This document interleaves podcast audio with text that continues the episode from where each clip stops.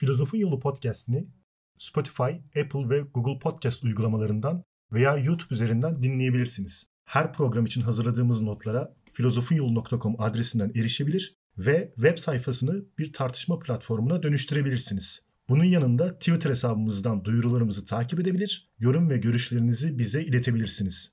Programımızın masraflarına Patreon'dan ortak olabilir veya daha fazla üretim yapmamız için bizi teşvik edebilirsiniz. İyi ansal güçlere iyi olmak yeterli değildir. Başlıca sorun olanı iyi uygulamaktır. Merhaba, Filozofun Yoluna hoş geldiniz. Ben İlker. Ben Bilal. Filozofun yolunda bugün epistemoloji yani bir diğer adıyla bilgi felsefesi konuşacağız. Evet, epistemoloji veya bilgi felsefesi. Fakat programa başlamadan önce her zamanki gibi kaynaklarımızı aktarmak istiyorum. Ahmet Çevizci, Ahmet Arslan ve Lokman Çiringi'nin felsefeye giriş kitaplarını ve Profesör Doktor Enver Orman'ın Bilgi Felsefesi kitabını kullanıyoruz.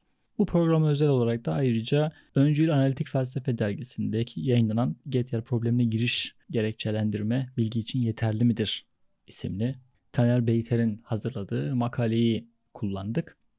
Bunun yanında daha önce dile getirmediğimiz Krios platformu üzerinden bize destek olan dinleyicilerimize teşekkür etmek istiyorum. Emre Bey, Yasemin Hanım, Murat Bey ve Alperen Bey'e teşekkürler diliyorum. Normalde destekçilerimiz herhangi bir karşılık beklemeden bize ekonomik destekte bulunuyor ama biz onlarla aylık olarak ayda bir defa en azından görüşüyoruz ve her ay belirli metinleri e, konuşmaya karar verdik. Mesela bu ay Platon'un Şölen diyaloğunu konuşacağız ve beraber bir felsefe incelemesi yapacağız. Eğer siz de bu bu buluşmalarımıza katılmak isterseniz aynı şekilde bizi platformlar üzerinde destekleyebilirsiniz. Sizinle iletişim kurarız bununla ilgili. Diyelim ve programımıza başlayalım. Ee, birkaç programdır hep modern çağ dedik ama aslında bir yerde sözümüzü tutmamış olduk. Bir artık sistematik bir felsefeye, bilgi felsefesine geçmiş olacağız bu seriyle. İlk baştaki programlarımızda bir epistemolojiye giriş, bir bilgi felsefesine giriş programı yapmıştık. Fakat iki sene önceki hem tecrübe yoksunluğumuz hem bilgi yoksunluğumuzdan dolayı çok iyi bir program olmamıştı açıkçası. E, bir de 30 dakikalık bir programda bir felsefe disiplinini bütünlüklü olarak bir şekilde ele almak da pek mümkün değildi haliyle. Biz de felsefe tarihi anlatmaya biraz ara vermek ve geniş bir şekilde epistemoloji anlatmaya karar verdik. Bu program aynı zamanda neredeyse bilgi felsefesinden ibaret olan modern çağ yani 17. ve 18. yüzyıl felsefe tarihine de iyi bir giriş olacak. Bu serimizde önce bu disiplini ve temel kavramlarını ele alacağız. Bir sonraki programımızda bilgi felsefesi akımlarını konuşacağız. Sonra da bilginin insan hayatındaki serüvenine yönelerek özellikle modern çağda felsefenin nasıl da tam merkezinde yer aldığını, bilginin doğasına ilişkin araştırmaların felsefe, din, bilim ve hatta gündelik yaşamı nasıl etkilediğini göreceğiz. Evet istersen e, epistemolojinin bir tanımıyla başlayalım konuya. Epistemoloji veya bilgi felsefesi ne demektir? E, epistemoloji kavramına analitik bir inceleme yaparak başlayalım. Bu terim bilgi anlamına gelen Yunanca episteme ve söz, akıl, bilim, açıklama, teori anlamlarına gelen logos sözcüklerinin birleşiminden oluşmuştur. Logos sözcüğüne birçok programda değindiysek de yine açalım. Logos akılla söylenen söz anlamına gelir. Yani aklederek, rasyonel düşünce ile elde edilen bilgidir. Başka bir kaynağa dayanmaz. Mesela dinlerin bilgisi bu kapsamda değildir. Ortaya konan görüş bir akılsal muhakeme sonucunda çeşitli akıl yürütmelerle elde edilir. Günümüzdeki hemen her bilim dalında da bu terimi yani logosu görürüz. Sosyoloji, biyoloji, psikoloji vesaire. Bu alanda epistemolojide felsefenin bilgiyi inceleyen teorik dalı olarak tanımlanacaktır. Bilgi felsefesi veya epistemoloji doğrudan bilginin kendisine eğilen bir felsefe dalıdır. Bilgi nedir? Bilgi mümkün müdür? Bilginin kaynağı nedir? Bilginin alanı, kapsamı ve sınırları nelerdir? Bilginin ölçüsü nedir? Bilginin gerçekliği, doğruluğu, anlamlılığı nedir ve nasıl olmalıdır sorularına yanıt arar. Burada filozofun yaptığı şey var olan bilgi birikimini sorgusuz sualsiz kabul etmek değildir. Tüm bu bilgilerin bilgi olarak geçerliliğini, değerini ve doğruluğunu denetler ve bu denetleme içinde kullanılan temel ilkeleri belirler. Aynı zamanda temel bilgi türlerini saptamak ve bu bilgi türleri arasındaki ilişkilerin doğasına odaklanmak da yine epistemoloji filozofunun işidir.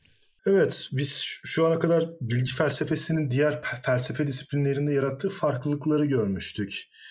İşte istersen bir de bu disiplinin diğer felsefe disiplinleri üzerinde etkisini açıklayalım Bilal. Felsefe her ne kadar doğa filozoflarında metafizikle başlasa da epistemoloji felsefenin temelidir ve bütün felsefe disiplinlerinin temelinde yer alır. Felsefe disiplinlerinin dayandıkları ilke ve kabuller epistemolojik olarak oluşturulup temellendirilir. Hakikate ulaşma arzu ve iddiasını gördüğümüz her yerde epistemoloji de gündeme gelir. Çünkü ortaya konan iddiaların yani bilgilerin doğru olup olmadıkları, kaynakları, kanıtları ve benzeri e, her şey epistemoloji tarafından test edilir. Örneğin bilginin rasyonel yani akılsal olarak elde edildiğini düşünüyorsak rasyonalist oluruz. Platon gibi ama tecrübe ve duyularımızla elde edeceğimizi düşünüyorsak deneyici veya ampirist oluruz. İşte bilgiye yönelik sahip olduğumuz duruş ortaya konan felsefenin diğer tüm alanlarında belirleyici unsur olur. Dolayısıyla bilginin neliği konusundaki tartışma felsefe açısından hayati bir öneme sahiptir. Ayrıca düşündüğünün farkında olan Homo sapiens sapiens'in düşündüğü şeyi yani bilgisini denetleyecek disiplinde mantıkla beraber yine epistemoloji olacaktır. Felsefe ortaya çıkışından günümüze değin sürekli bir yöntem arayışı içinde oldu. Epistemolojinin bir disiplin olarak felsefenin temelinde yer almasının bir diğer nedeni de işte bu yöntem tartışmasının bu alanda yani epistemoloji alanında gerçekleşmesidir. Yani nasıl felsefe yapacağız, hangi araçları kullanacağız, kaynağımız ve kaynağımızdan elde ettiğimiz bilgilerin değerlerini nasıl tartışacağız sorularına hep bu alanda yanıt arıyoruz konumuz her ne kadar bizim e, epistemoloji olsa da e, bilginin yani epistemenin kendisi hakkında biraz konuşabilir miyiz? Yani e, şöyle bir düşünürsek bilginin pratik hayattaki önemini anlayabiliriz elbette ama onu bir araştırma alanının konusu yapacak denli önemli olan unsurlardan bahsedelim mi? Evet. İnsan yaşamını sürdürmek, çevresini ve doğayı tanımak için veya Aristoteles'in dediği gibi meraktan dolayı bilme arzusu taşıyan bir varlıktır. Bilgi sayesinde bildiğimiz oranda kendimizi doğal hayvani varoluşumuzdan uzaklaştırabiliriz biz. Böylelikle bu doğal ve dolaysız varoluşumuzu olumsuzlayıp bir kültür varlığına dönüşürüz. Örneğin vahşi bir doğal alandan insanların yaşadığı büyük bir şehre girdiğimizde insanların bilgi ve emeğiyle doğal ortamdan bambaşka bir gerçeğe dönüştürülmüş. Neredeyse tarif edilemez veya sayılamayacak kadar simge ve anlam yoğunluğuyla dolu bir ortamla karşılaşırız. Yani şehirle, işte insan bilgisi bu dönüştürücü etkisiyle Uygar toplumun özünü ve ruhunu belirlemiştir ve belirlemeye de devam edecektir. Dolayısıyla kendimiz hayatımız ve doğa üzerinde bu denli etkisi olan bir şeyi yani bilgiyi incelemek, onu doğru kullanmak için gereken araştırmaları yapmak, ihtiyaç duyulan yöntemleri keşfetmek de bir o kadar önemlidir. Ve bu görev en başından beri ve neredeyse tamamen felsefenin görevi olmuştur. Bilgiyi incelemeyi felsefenin alanı olarak tanıtsak da tek bilgi türü felsefi bilgi değildir. Bilgi türlerinin kapaca dört disiplin altında ele alındığını, bunların mitoloji, din, felsefe ve bilim olduğunu daha önceki programlarımızda dile getirmiştik. E, bunlara gündelik bilgiyi de ya da sağduyu da ekleyebiliriz aslında. Ama konumuz felsefe bilgisi olduğu için biz bu konuda yani felsefi bilginin üzerine yoğunlaşacağız. Felsefe bilme arzusunu ilk olarak doğaya yönelerek gidermeye başlamıştır dedik. Bu yüzden de bu felsefenin ilk icracılarına da doğa filozofları demiştik. Fakat bu filozoflar doğayı bilme arzusuyla yaptıkları araştırmada bilginin kendisine, bilginin imkanı, kaynağı, ölçütleri ve sınırlarına değinmemişlerdi. Heraklitos, Parmenides, Demokritos ve Anaxagoras gibi filozoflar bilgiye ilişkin çeşitli soruşturmalar yapmış olsalar da bilgiye ilk kapsamlı yönelimin ve soruşturmanın sofistlerde başladığını gördük. Bilgi daha sonra Platon ve Aristoteles tarafından sistemli bir şekilde ele alındı ancak. Evet, bilgi hakkında biraz konuştuk Bilal ama e, henüz kavramsal bir tanım yapmadık. Yani bu yüzden bilgi nedir diye sormak istiyorum sana. Kelime anlamına bakarsak bunun zihnin kavradığı düşünceler olarak ifade edebiliriz. Ama bu soruya ilişkin ayrıntılı bir araştırmaya gireceksek bilginin doğası nedir veya bilgi nerededir soruları da işimizi epey görecektir. Hmm. O zaman bilgi nerededir e, diye değiştireyim sorumu. E, bu kardeşlik özelliği nerededir ya da nasıl kardeş oluruz sorusuna da benzer aslında. Kardeşliği bulduğumuz yer iki kişinin ilişkisidir. Bu özellik kardeşlerden herhangi birinin bünyesinde olsaydı diğer kardeş olmadan da insan pekala kardeşlik özelliği taşıyabilirdi. Yalnız başına kardeş olabilirdi yani. Demek ki kardeşlik dışsal bir şey. İnsanın dışında olan bir şeydir. İnsana, kardeş dediğimiz insanlara içkin değildir. Bilgi de bunun gibi bir ilişkinin ürünüdür. Özne ve nesne arasındaki ilişkinin ürünüdür. Yani felsefede bilgi genel olarak bilen özne ile bilinen nesne arasındaki ilişkide bulunur. Buna bilgi deriz. Burada üç öğeden bahsedildiğini anlayabiliyoruz. Bilginin öznesi olan bilen zihin, bilginin konusu olan nesne ve bilen özne ile bilinen nesne arasındaki ilişki olan şey yani bilgi. Şimdi bu öğelere biraz değinelim. Özne yani insan bilinç bilerek ve bildiği oranda öznedir. Özne nesne ile kendisinin arasındaki ayrımla varabilir, böylece bilen bir özne olabilir. Yani kendimize ve bizim dışımızdaki şeyleri biliriz.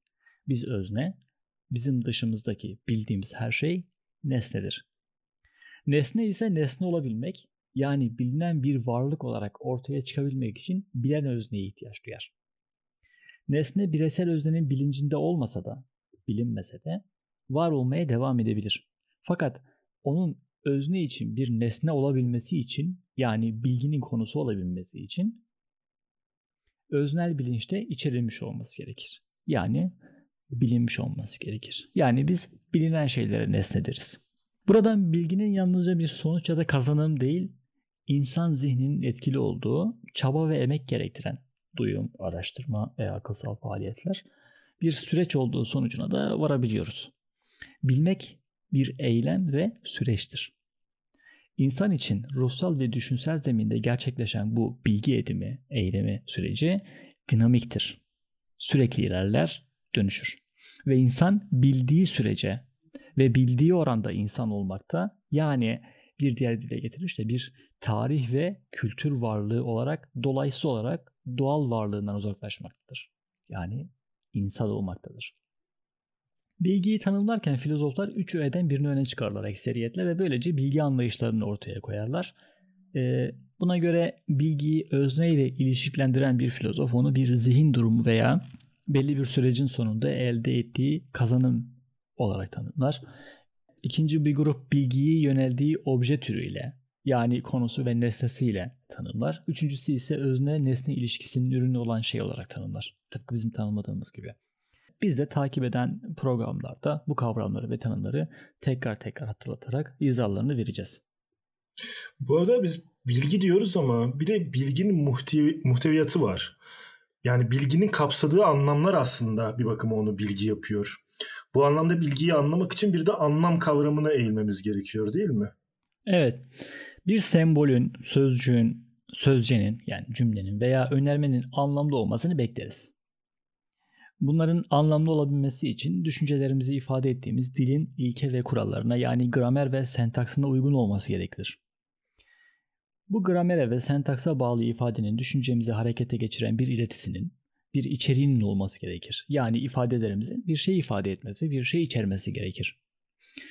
Bu bağlamda önermelerin düşüncelerimizin içeriğini oluşturabilmeleri ve bilgi değeri taşımaları için öncelikle anlamlı olmaları gerekiyor. Peki anlamlı olmak ne demektir? gündelik dilde sık karşılaşılan normal ifade kusurlarını bir tarafa bırakırsak e, yine bilgi teorisi açısından bir nesne mesela insan, film, olay anlamlı veya anlamsız olamaz aslında. Ancak bir önerme anlamlı veya anlamsız olabilir. Örneğin normal şartlar altında su 100 derecede kaynar önermesi ilk olarak Türkçe'de bir anlam bütünlüğü taşıdığı ve anlamlı öğeler anlamlı öğelerden oluşturulduğu için doğru ya da yanlış bir bilgi değeri oluşturabilir.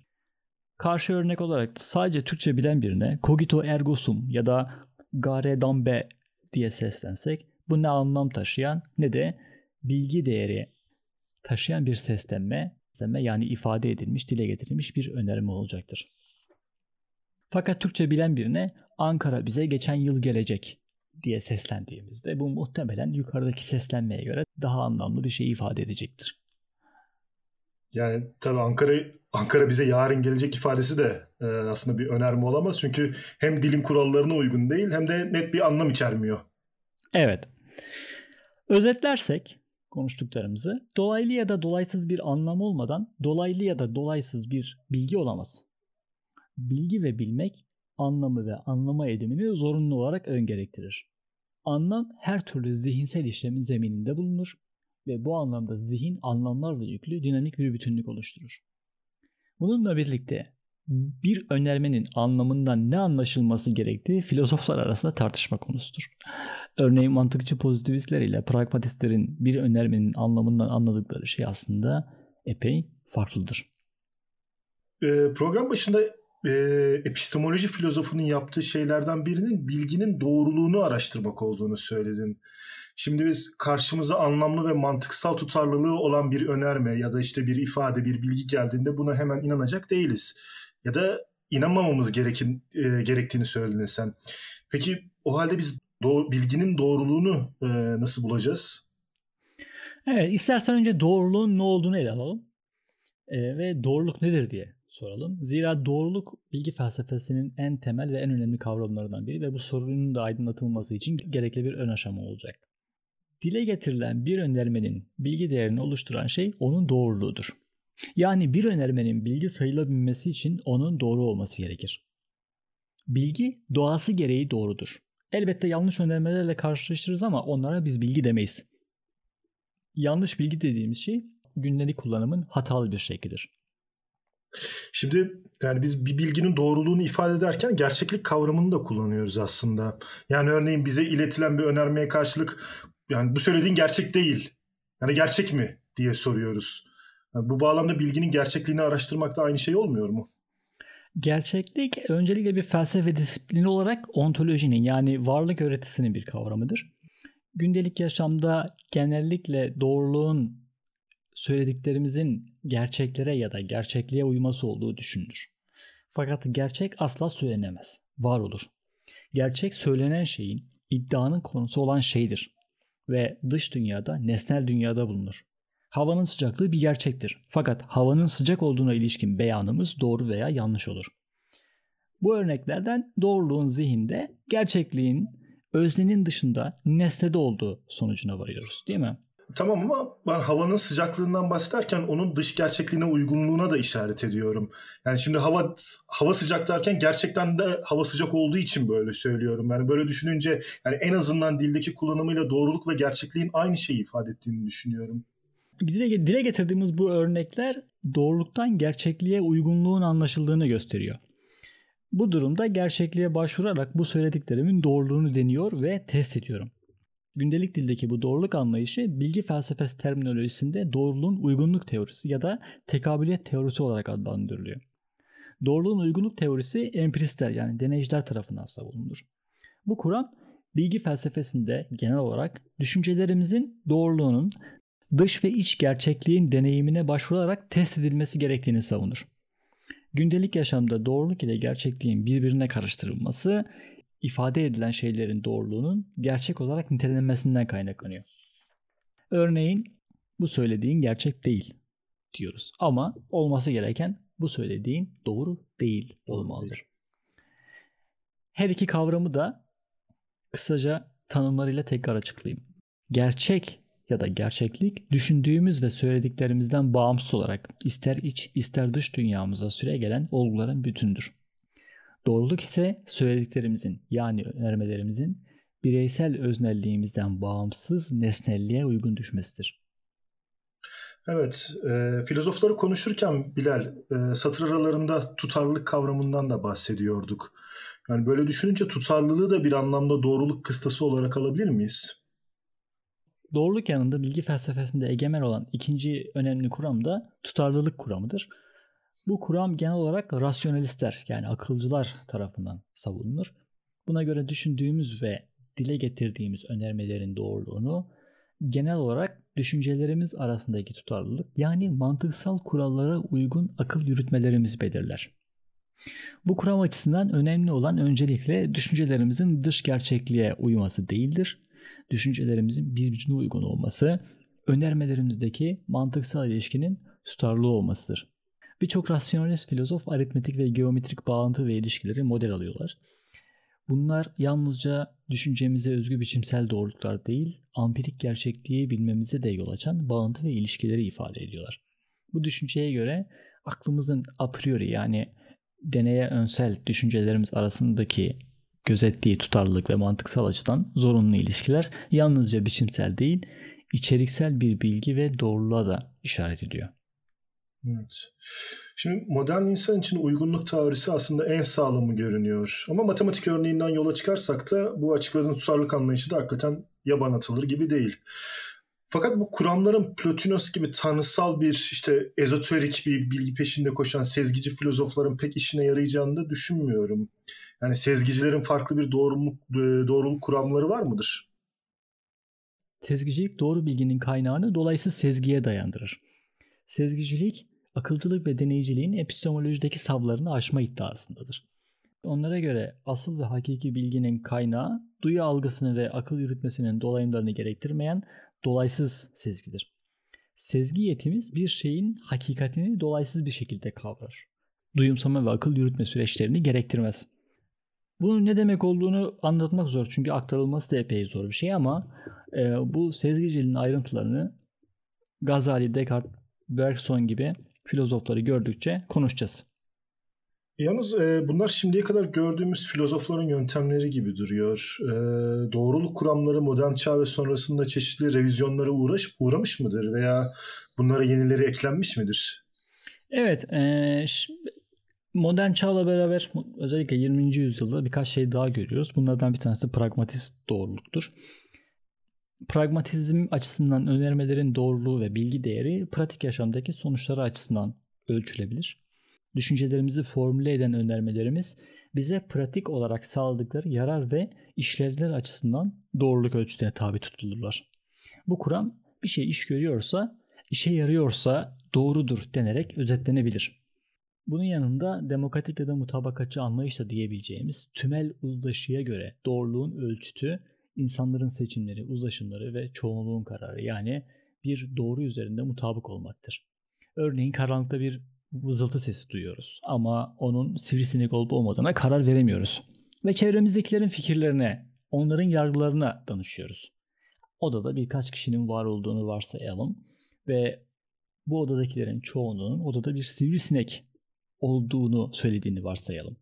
Biz de yapacağımız şey çoğunluğun bize verdiği değer yargılarını veya onların kararlarına uymak olacak. Onlara inanacağız. Tabii burada bir zorunluluktan bahsetmiyoruz en azından bu durum için yani. Evet. Ee, biz bilgi türlerini dini, bilimsel, felsefi ve gündelik bilgi olarak ayırmıştık gerçi ama felsefi bilginin de alt türleri var mıdır? Yani işte önceki programlarımızda e, zorunlu, olumsal, a priori ve a posteriori kavramlarından bolca bahsetmiştin sen ve açıklamıştın da hatta. Ama hazır bilgiden konuşuyoruz burada bir bakıma. Yani bunları birer bilgi türü olarak ele alabilir miyiz? Yani kavramların tanımlarını tekrar vererek açıklayabilir misin? Önce zorunlu ve olumsal bilgiye bakalım. E, apodeiktik veya zorunlu bilgi olduğundan başka türlü olamayan şeyleri veya bağıntıları dile getiren bilgilerdir. Yüklemde bulunan özelliğin doğruluğu zorunlu olarak bilinir. Dolayısıyla bu önermeler her zaman ve her koşulda doğru önermelerdir. Örneğin yarın yağmur yağacak veya yağmayacak önermesinde üçüncü bir alternatif olmadığı için bu zorunlu bir bilgi olur. Bir de bunun karşında olumsal bilgi diye bir kavramını bahsediyoruz. Olumsal bilgi olduklarından başka türlü olabilen bilgileri ifade eder. Olması kadar olmaması da mümkün olan, mümkündür bu bilgilerin. Örneğin yarın güneş doğudan doğmayacaktır önermesinin gerçekleşmesini elbette istemiyoruz. Fakat bu önermeyi dile getirmek ve yine bu önermeyi olumsuzlamak herhangi bir çelişki doğurmaz. Leibniz bu iki bilgi türündeki ayrımı ussal doğruluk ve olgusal doğruluk ayrımıyla dile getiriyor. Ussal doğrular zorunluyken olgusal doğruluk olumsaldır. Buradan zorunlu doğruların aslında mantıksal bir çelişki olup oluşturmadıkları ile belirlediğinde anlayabiliyoruz. Anlıyoruz, evet. Peki bu e, biraz evvel bahsettiğimiz a priori ve a posteriori kavramlarını açıklayabilir misin? Evet, iyi taktın. a priori. a priori bilgi deneyime dayanmayan tecrübeyle elde edilmiş bilgidir. Mesela tüm babalar erkektir ya da tüm evli olmayanlar bekardır. Analitik önermeleri bu türden bir bilgidir. Bunlara biz analitik önerme diyoruz. Çünkü bu önermeler mantıksal analize dayanır.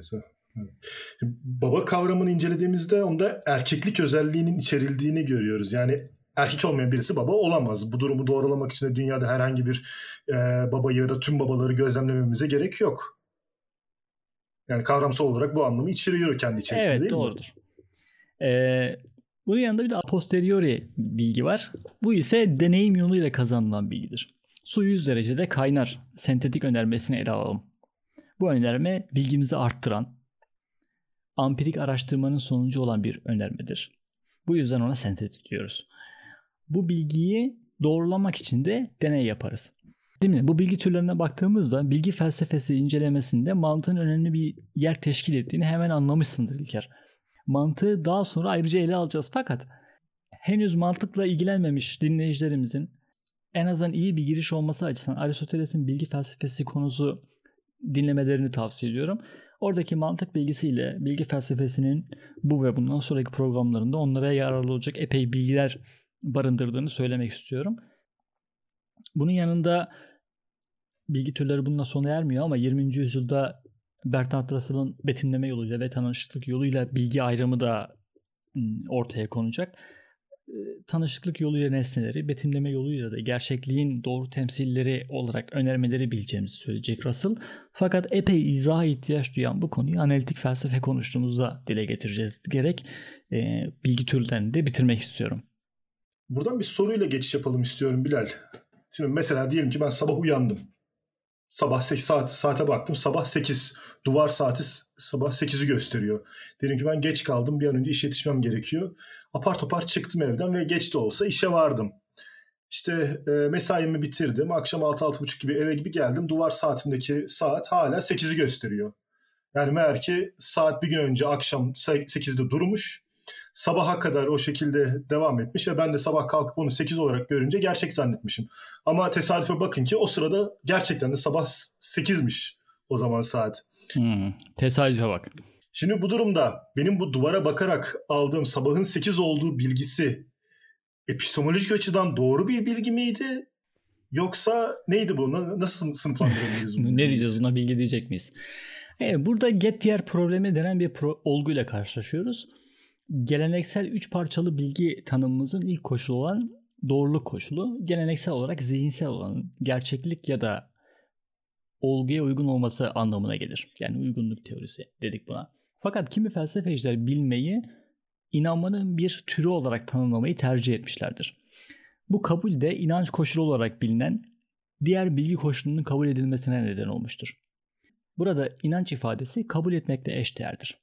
S kişisinin Q'ya inanması demek S kişisinin Q'yu çabuk kabul ettiği anlamına gelir. Örneğin ayağımı yukarıya kaldırıp aşağı indirmeyi planlıyorum. Bu durumda ayağımın hareket edeceğine hem inanırım hem de bunu kabul ederim. Ama doğru inançlarda tek başına bilgi için yeterli değildir. Evet, işte bu noktada da üçüncü parça olan gerekçelendirme koşulu devreye giriyor. Gerekçelendirme koşulu bir öznenin bildiğini iddia ettiği şeyi biliyor olma iddiasının çeşitli dayanaklara sahip olmasını ifade eder. Yani nasıl bildiğini kanıtlar. Sahip olduğumuz doğru inancı bilgi kaynaklarımızdan yola çıkarak elde ettiğimiz dayanağa ekleriz. Bilginin gerçekleşmesi temelcilik, bağdaşımcılık, içselcilik ve dışsalcılık gibi yöntemlerle gerçekleştirilir. Bu da geniş bir tartışmaya ihtiyaç duyduğu için bu konuları da seri içerisinde tartışmayı planlıyorum. Fakat doğru inançları gerekçelendirmek bilgi tanımımızda yer almayan şans faktörünü dışarıda bırakır. Evrenin genişleme hızını bildiğini iddia eden bir fizikçiyi düşünelim ve bu fizikçiye bunu nasıl bildiğini soralım. Ve bu adamın da şans sayesinde bildiğini söyledi farz edelim. Burada biz gerçekten bilgi denilen bir şeyden bahsedebilecek miyiz? Bunun gibi gerekçelendirilmemiş doğru bir inancımız varsa buna her zaman bilgi diyebilecek miyiz? Doğru olsa bile. Yani eğer şans eseri bir gerçekli, e, gerekçelendirme elde etmişsek elimizdeki şey bilgi olmayabilir. Evet. Gettier gerekçelendirilmiş Evet, Gettier'de gerekçelendirilmiş doğru inanç sahibi olunması durumunda üç parçalı bilgi tanımının söylediğinin aksine inancımızın şans eseri oluşabileceğini ve dolayısıyla bilgi olamayabileceğini iddia etmiştir. Biz de sırası geldiğinde bu argüman ayrıntıları da konuşup karşı savlarını ele alacağız. Tabi her şeyden evvel tartışmamız gereken diğer konuda bilginin olanağı olacaktır. Ve burada da kuşkucuları konuşmamız gerekecek. Ama biz bunları doğruluk kuralımıza değindiğimiz diğer akımlarla beraber daha ayrıntılı şekilde bir sonraki programımıza ele almaya başlayalım. Ve bir sonraki programımızda görüşmek üzere diyelim ve sen kalın. Hoşçakalın.